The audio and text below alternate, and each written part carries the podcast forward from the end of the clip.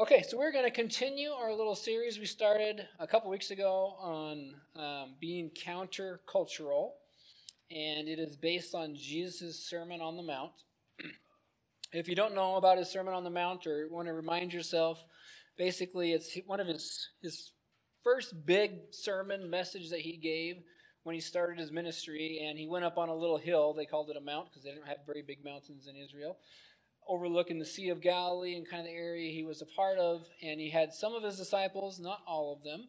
So he was just starting his ministry. And the Sermon on the Mount is really a message, um, like a lot of his messages later on become commandments, like to be salt and light of the earth, right? And he gives a commandment of love the Lord your God with all your heart, with all your soul, with all your strength, and to love your neighbor as yourself, right? So he has some commandments that he gets to, but he actually starts off with strong recommendations. And what he's doing is he's, he's uh, explaining to people what's different about Jesus and his ministry than the Pharisees and the Sadducees and the religious leaders of the time. In today's words, we'd say, what's different about the ministry of Jesus versus other faiths, for example? For example, there, there's a lot of people out there who would describe themselves as very spiritual right? In fact, probably over 95% of Americans consider themselves very spiritual. They'll pray, um, they have spiritual beliefs, they adopt often ideas from a lot of different sources, but they're not necessarily Christian or sold out to any one idea. So, Jesus' Beatitudes are what separates someone from being a spiritual person to being set apart for God and being a Christian an authentic Christian. So that's kind of what this Sermon on the Mount is about. Is about how is Jesus and true authentic Christianity different from spiritualism and sort of surface Christianity that a lot of people will profess to be a Christian, but often they don't even know what that actually means. All right, so his first little um, line, I'll actually just read through them all real fast. It's in Matthew chapter 5, if you want to turn there in your Bibles. Later on, we're also going to be in Esther chapter 4. But it's Matthew chapter 5. And he says, Now when Jesus saw the crowds, he went up on a mountainside and sat down.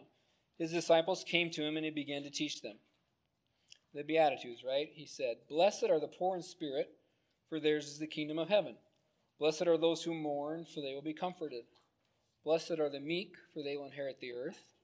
Blessed are those who hunger and thirst for righteousness, for they will be filled. Blessed are the merciful, for they will be shown mercy. Blessed are the pure in heart, for they will see God. Blessed are the peacemakers, for they will be called children of God. Blessed are those who are persecuted because of righteousness, for theirs is the kingdom of heaven. Blessed are you when people insult you, persecute you, and falsely say all kinds of evil against you because of me. Rejoice and be glad, because Great is your reward in heaven, for in the same way they persecuted the prophets who were before you. All right, so he gives all of these kind of um, foundational ideas that separate him from the religious status quo of the time. right, to be an authentic Christian, exercising authentic Christianity, you would have these principles you'd be chasing after, not just the surface Christian answer, well, I'm saved by the grace of God, which is true. But you would have a lot more meat to it. And so, again, Jesus is kind of identifying what makes someone really authentic in their Christian faith.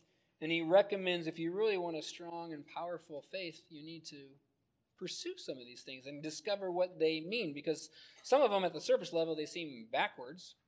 Some of them might even seem incorrect. Some of them maybe make sense.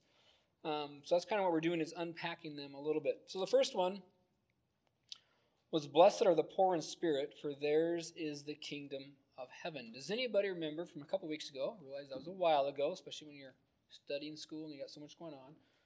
What what do you remember from that time? excuse me, a couple weeks ago. What jumped out to you about it? Anybody have anything they remember? Yep, Nicholas. Right, the poor in spirit get to see the miracles of God. Very good. What else? Let's remember. Yep, Christian.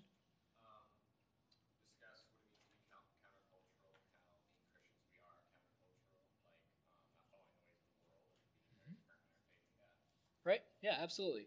You're not going to follow the ways of the world and everything, right? Anybody here, how many of you have seen the, the Chosen before? Maybe even just once. So if you haven't seen it, it's a really cool video series on Jesus, and they do actually a pretty good job, probably the, one of the best jobs I've ever seen. And they have this little, um, I don't know what you call it, but intro basically, where they have fish swimming, you know, along the screen, and then one fish goes the other direction, and then soon some other fish starts swimming against kind of the current. That's kind of what countercultural is, right? You're going in opposite direction than the majority of the world.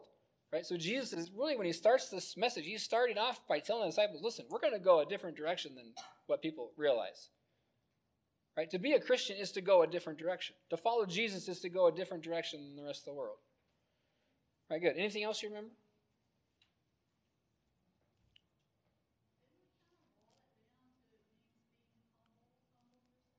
Yep. Right? So being poor in spirit is to be broken spirit, right? To recognize that you are you're broken. Right? And the only way to be whole is to have Jesus. Right? In other words, you can't follow a bunch of laws or a bunch of rules and become whole. The first step is to acknowledge that no, I'm actually sinful and I'm broken and I make mistakes. And the answer to wholeness is going to come through the person of Jesus and a relationship with him. Right? So he he kind of acknowledges the first again, the, the poor, poor in spirit will see the kingdom of God or experience the kingdom of heaven, depending on if you read Matthew or Luke. The answer is well, first you have to have salvation in your life and to really repent of your sin and to get wholeness is to follow and surrender your life to Jesus. Right? We talked about the kingdom of heaven. To experience the kingdom of heaven or the kingdom of God, and the reason why they word those differently is Matthew's writing to the Jewish audience and um, Luke is writing to basically everybody else, a Gentile audience. So they use different words, but it means the same thing. It means the rule or reign of God. Right? He's saying if you are poor in spirit, if you recognize, in other words, your own vulnerability and brokenness before God, then you will get to experience, at least in little bits, pieces of heaven. Here. Right? So, for example, first off, you're going to receive salvation if you surrender your life to Jesus. But secondly, you can experience things like healing divine inspiration, where God directs you, spiritual anointing for some kind of assignment, right? Like witnessing to your friends, for example. Revelation of truth, so when you read the Bible, it becomes alive to you. And it can help you with spiritual warfare, right? There's a lot of evil things going on in the world, and it gives you clarity so you're not confused about stuff. So today we are going to talk about the second line, and it kind of builds upon the first one a little bit. This one seems a little more straightforward compared to the first one and that is, Blessed are those who mourn, for they will be comforted.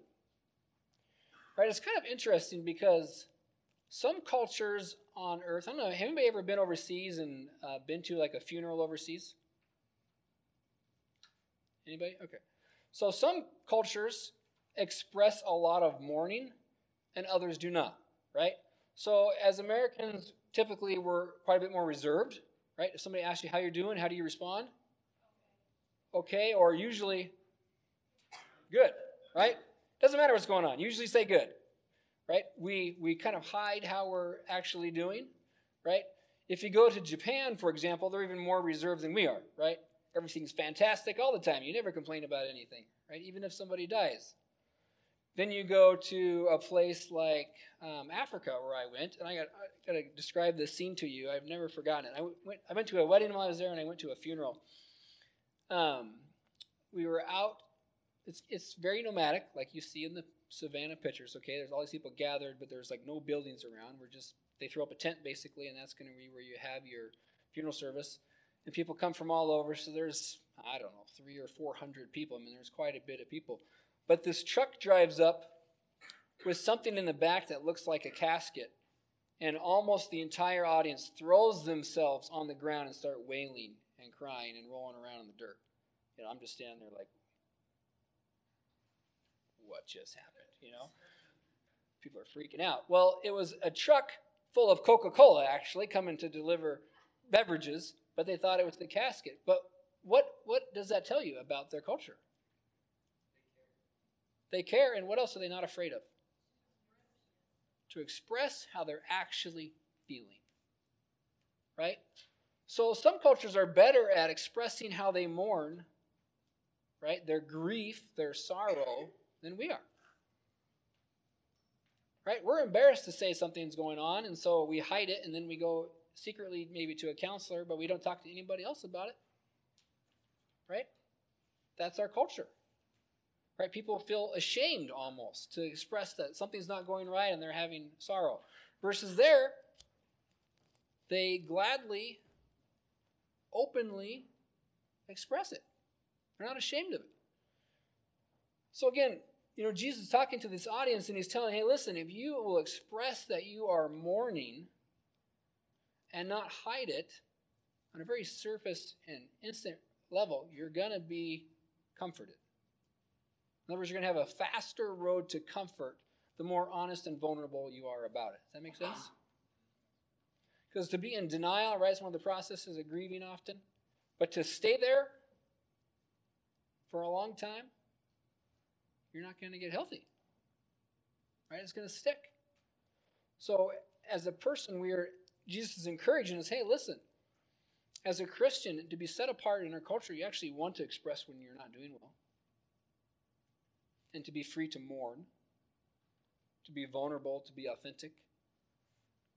Right? And just tell people, hey, this is what's really going on. Now, obviously, everybody's personality is going to be different. I'm not telling you to take on somebody else's personality, but to acknowledge that there's a problem and to express it is a healthy thing. Right?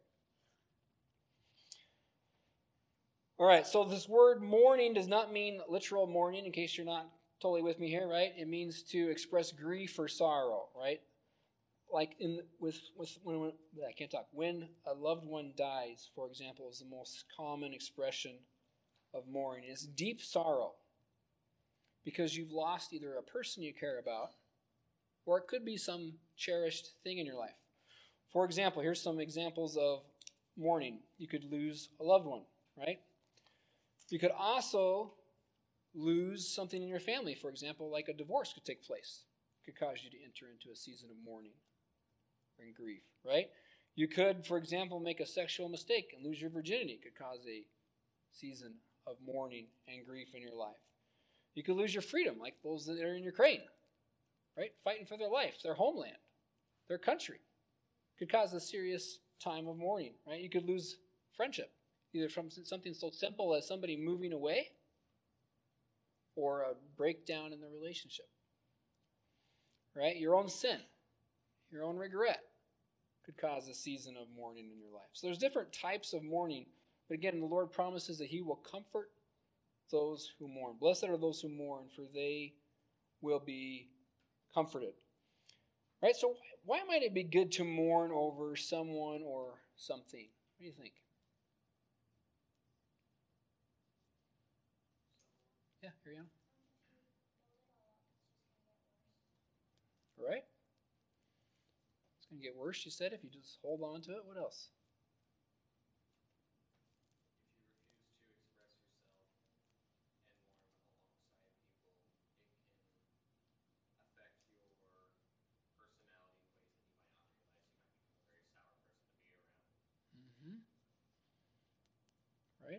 What else?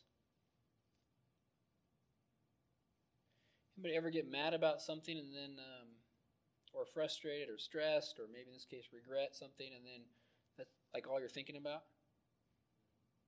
Or you get mad at somebody and kind of explode on them, and you're like, you don't know where that came from, but you have all this pent up frustration and stress in your life, right? There's a lot of ways that this can come out sideways. And some things, quite frankly, if you're truly mourning something, grieving over something, it's because it's valuable. Right? You're not going to mourn for something that's not valuable. So the loss of a person or a friendship, again, of some maybe a sin issue in your life, something like that, or something done to you, some of those things are worth mourning. Yeah, okay.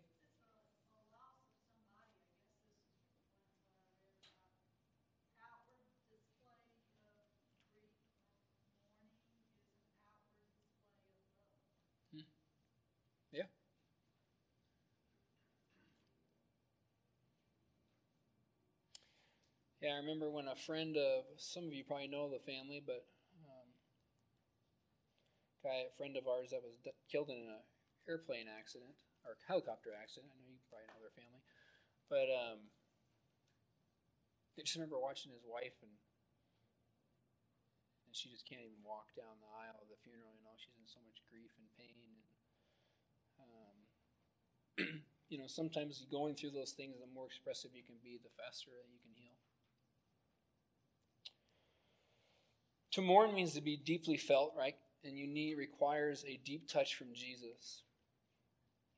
Jesus promises that if we mourn, and assumably obviously mourn to him, that he promises to come and comfort us. Did you know that you can actually mourn something before you lose it?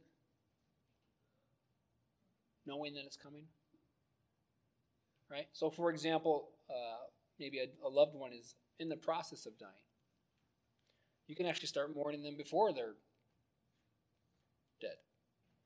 Right? Or if a relationship is falling apart, like a divorce or something, and somebody's going through divorce, they can begin a mourning process before they ever sign the paperwork. You know, and the kids can go through the same thing. Sometimes you can mourn before something takes place. You know, death is probably the thing we mourn the most. Um, that loss, that brokenness, the cost of sin that sometimes doesn't make sense. Um, two things I examples of this. One is my own father is actually dying of cancer right now that he hid from all of us for years, and he's in hospice in Laurel. We just moved him out there. Um, but it's odd, like we were talking with my siblings as we were driving to Helena and back where he lived, and all of us have begun the mourning process before he's dead. You know, you just begin processing the loss of it. And of course we've we've mourned the loss of, in his case, his his life, but we mourn each one of us. We mourn more than the, his death. He's a Christian, so we know where he's going to be with Jesus. But we mourn his decisions he made in life. You know, he's one of those people that just couldn't make healthy decisions in a, in a, in a row. He couldn't keep a job.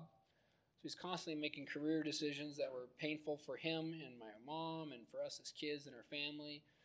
He made a lot of emotional decisions where he got himself in a lot of trouble. Uh, get fired from different things. And financially, he was always a train wreck, just making poor financial decisions. So it was like a, we're not only mourning his death, and that inevitable that, that it's ending too early. Um, but we're also mourning all of his lost potential in life. You know, I have friends that I know that mourn that over their kids sometimes. Maybe they get into drugs and it ruins their life. Right? It causes a lot of mourning and sorrow. Yes. Another way you could put it is your mourning the bad experiences that you went through, just that you don't something that had a sucky life, you just mourn that you couldn't have had better. Yeah, well, he absolutely could have had better. You know, and his decisions made a high cost. He paid the high cost more than anybody, but so did a lot of other people. Yeah. So, anyways, you can mourn again a lot of different things, but Jesus promises that if we come to Him and we acknowledge that, hey, Lord, this stinks. Like he could have had such a better life, and he could have had at least another ten to twenty years of life, but he made a lot of really poor choices. And there's a cost to it, right? There's a cost to sin and the choices that we make. Another example, um, a lot of these, uh, you know, we've had a couple people in our church pass away this past week, and um, you know, some seasons of life feel kind of heavy. You know, it's like where things just aren't going well. It's a rough year. You know, sometimes you have a rough year, sometimes you have a great year. Um, and Jesus is kind of saying to, you know, again, to his disciples and to his church, he's like, hey, listen, there's going to be people around you that are having a rough year. And the idea of being a Christian and being a community set apart for God is that you acknowledge that that takes place and you love those people and give them some extra grace. And when you're that person, you don't try to say, oh, God's good, everything's good, everything's great. It's like, no, this season of life stinks, right? Somebody you care about's in pain. And to just be honest about it and to mourn it and to allow God and the people around you to actually honestly check in with you and to comfort you. Right? So Jesus is saying, hey, listen, we're not going to do this rule of what the religious community is like, where you, you go to the temple, you say your prayers, and you leave with no one ever knowing you. Right? That is religion, that isn't relationship. And Jesus is saying the kind of church, the kind of community, the kind of people I want to have are people that are going to be authentic with one another and develop relationships and actually be honest when something doesn't go well and not embarrassed by it, but it's actually going to be a normal way of processing life. I want to look at the story of Esther real quick. That's in Esther chapter 4, if you want to turn there.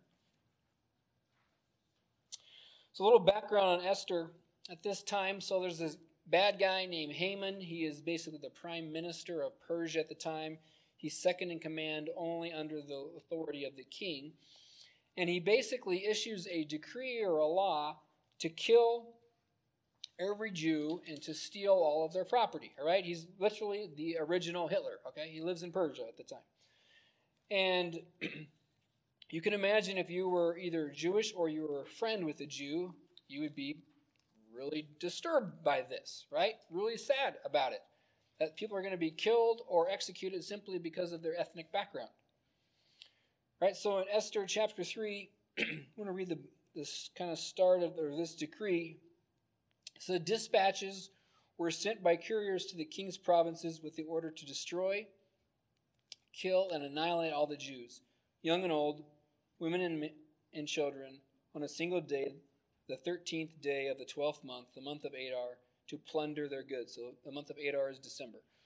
Right? So he says, listen, the last month of the year, we're going to wipe out the Jews, essentially. If we can't kill them, we're going to steal all their stuff. And he gives them legal authority to do this.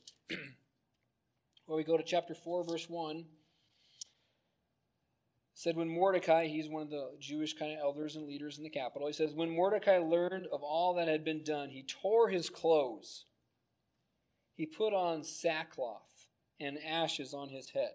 Right? Again, he's not afraid in their culture to express how he's actually feeling. Okay? He went into the city wailing loudly and bitterly. All right? Is this guy being quiet about how he feels? No. Everybody knows something's wrong with Mordecai. Right? He's either a wacko or something's really wrong. One of the two, right? But he went only as far as the king's gate because no one clothed in sackcloth was allowed to enter it. In every province to which the edict and order of the king came, there was great mourning among the Jews, and fasting, weeping, and wailing. Many lay in sackcloth and ashes. Okay?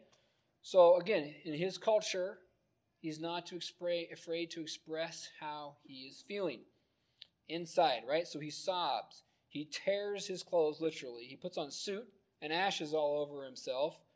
And anyone who knows Mordecai now knows there is a huge problem. They still don't know what it is. Right? When Esther's eunuchs and female attendants came and told her that Mordecai, this is her uncle, basically he's raised her, she's the queen of Persia.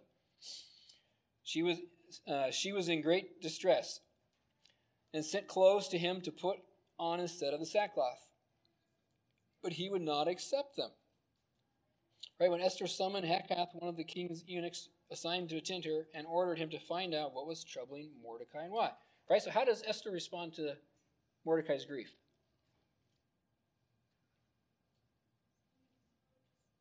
Yep, which tells you what? Yeah, she's embarrassed by him. You catch it? Mordecai, stop embarrassing me. Put on these clothes. Take off the sackcloth and ashes. Stop wailing and weeping. Right? She sends him that message. Knock it off. You're embarrassing me.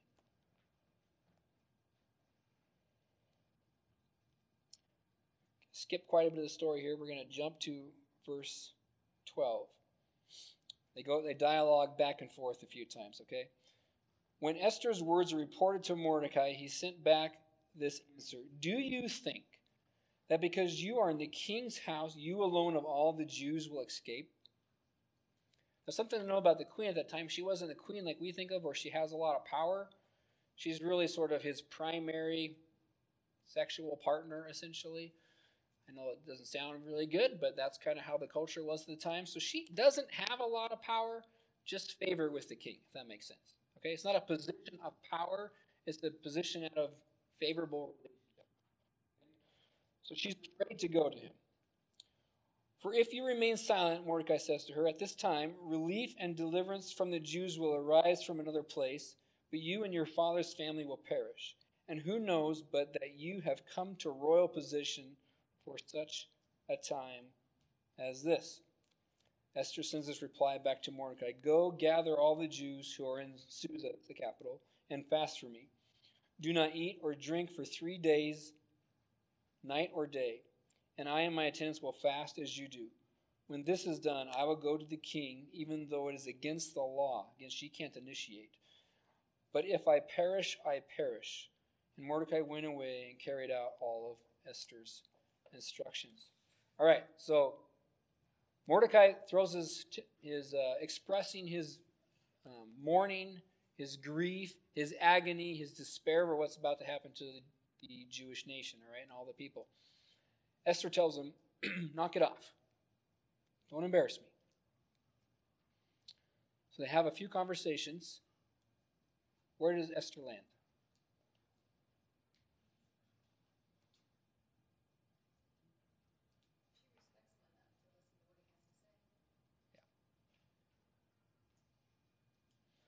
She also, kind of in a way, excuse me, identifies with his mourning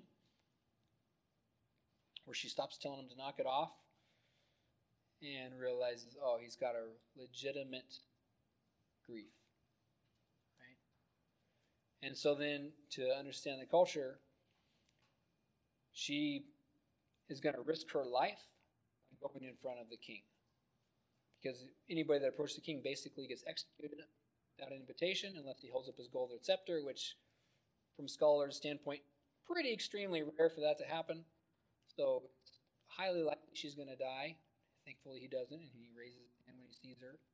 She also says, which we skip that part, that he hasn't seen me in a month. In other words, she's saying, Our relationship's not very good right now. It's not a good time to go and risk my life for the king. Right? But she does it because she identifies with the mourning of Mordecai. So I just kind of want us to think how well do you identify with somebody when they're mourning? you know, a lot of you are, you know, you guys are young. Um, you may not have a lot to have mourned in your life. You may have had a lot, but there's probably a good portion of you, and it's nothing to be embarrassed about, where you've had, you know, pretty good life. You don't have a lot to mourn for, which is good. I would wish that for everybody. But do you identify with others who do mourn? If somebody else is going through something really hard, can you identify? Can you sympathize with them? Can you check in with them? Can you, for a moment, try to put yourself in their shoes a little bit? Where you listen to where they're really coming from? Can you be part of the solution to help comfort others when somebody's going through something tough? Right? You know, a couple little tricks that I've learned, you know, as I've, um, I don't have a good relationship with my dad. I, I quite frankly never have which is kind of another thing you, you sort of mourn. It's like you don't even know what you're supposed to feel because typically, you know, like if I lost my mom, I've had a great relationship with her. I would, I don't want to think about that. I would be very upset, you know. Uh, but with my dad, it's almost like I don't know how to feel. So it's almost like I'm mourning that I don't know how to feel. You know, it's like I know I should really grieve, but I'm more upset over the loss and his mistakes than I am that he's passing away, which is weird. So it's kind of disturbing me. Um, but I, was thinking through, you know, what helps people when they're in mourning. And to me, at least, the thing that's helped the most is worship. You know, literally choosing to worship God even in the midst of something going really poorly. I remember doing that a lot, especially when my parents were going through a divorce as well, like just pouring out my heart to the Lord. You know, and allowing him in worship and just trusting him, God, that you gotta you have a good future ahead, even if this is a mess right now and I'm going to trust you for that. It's spiritual warfare to enter into worship. And God can use a lot of healing and a lot of comfort in that. I think you also just by reading the Bible, praying, and getting counsel from other people, you can certainly um, receive a lot of comfort through your mourning. But really, the primary thing, at least in my own life, that I've experienced is worship. If you will worship, when things are not going well, God will come meet you right where you are every time. So we're going to break up into small groups and do a little discussion. Let me pray for us, and then I'll send us into our groups. So, Lord, I thank you for this day. God, thank you for this night and your word, Lord. Um, mourning is kind of a heavy topic, um, but it's real. People are going through it all the time. They're losing loved ones. Lord, families might be falling apart. There might be a lot of conflict, uh, a lot of loss. Lord, there might be a lot of choices, poor choices made either by ourselves or, or to us from other people or around us with those we care. Um, Lord, I pray that you would help us to appropriately grieve and to look to you for solutions and for answers and to hope for a better day in the future, Lord. Help us be poor in spirit as well, where we recognize we are um, part of a broken world, Lord, and true healing and touches from heaven come from you. We love you. Thank you for this night and a chance to be together. We praise in Jesus' name.